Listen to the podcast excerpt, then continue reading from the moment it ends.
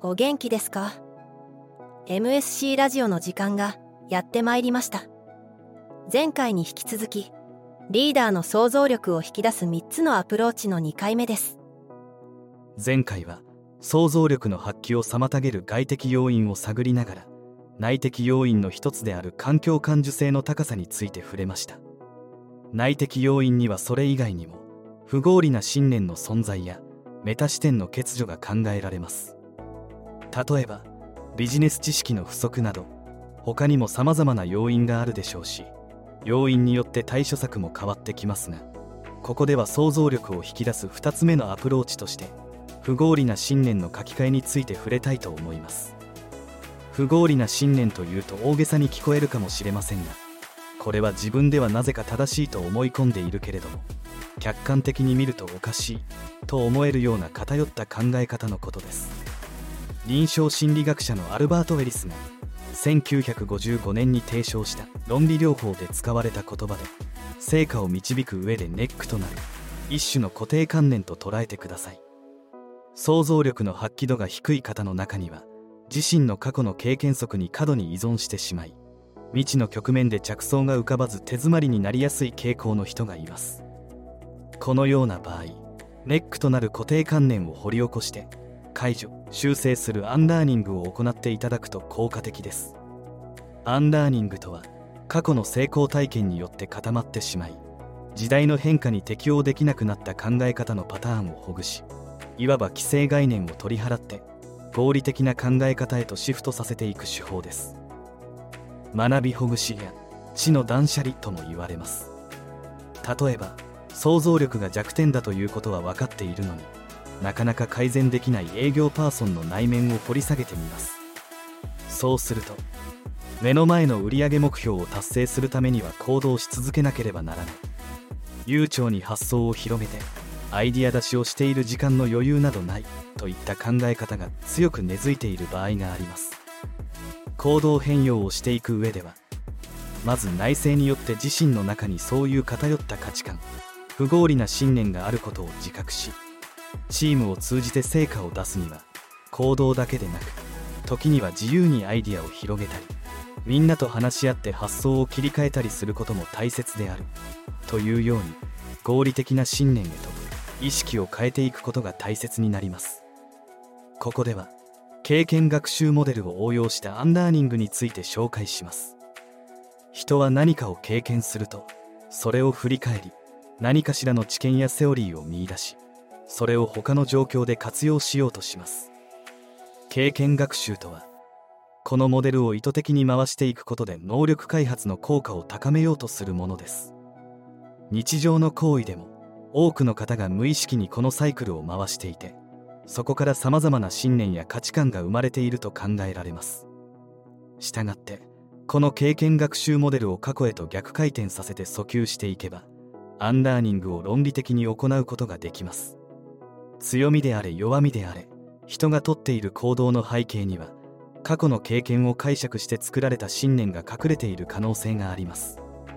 この信念は本人が無意識のうちに大切にしている価値観とも言えるものです。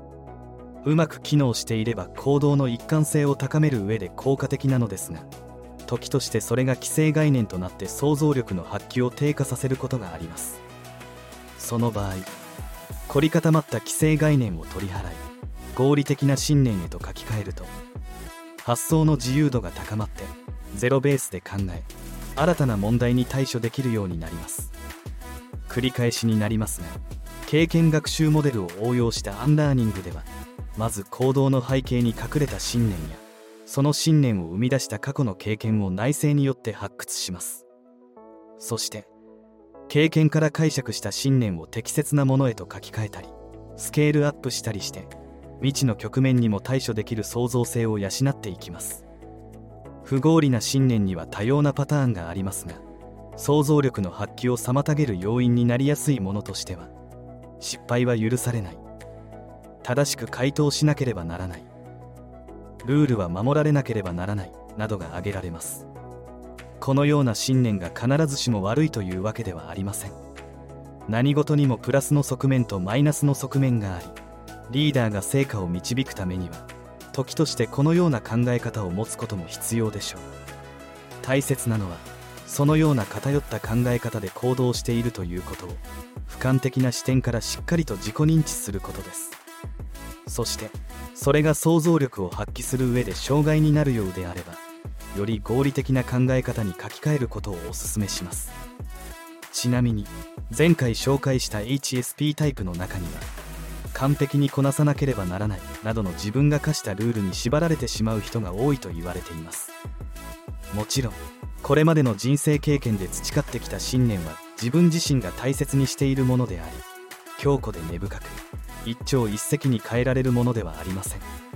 不合理な信念は悪さをしないよう意識づけを継続的に行いながら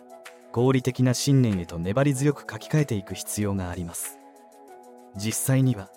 その行動を生み出している背景には何があるのかといった観点から図のようにノートに書き出して内省を進めていきます。これによって自分が無意識に大切にしている信念に気づくことができます。さらに弱みを克服する方法を見つけ出したり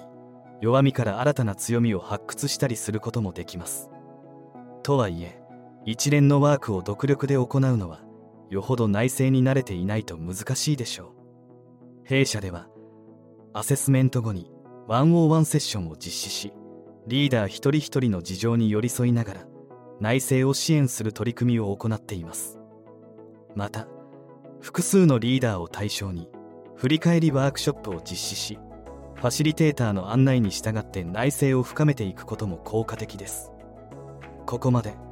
創造力の発揮度が低い外的要因と内的要因を探りながらリーダーの創造力を引き出す2つのアプローチを紹介してきました。1つ目は豊かな創造性を内面に持つ創造可能性人材を発掘し能力発揮しやすい環境を整備するコンディショニング。2つ目は経験学習モデルを応用したアンラーニングによって既成概念を取り払うというものでした。次回からはリーダーの想像力を引き出す3つ目のアプローチとしてメタ視点の欠如に対処するためのトレーニングについてご紹介します。いかがでしたか？この続きはまた次回。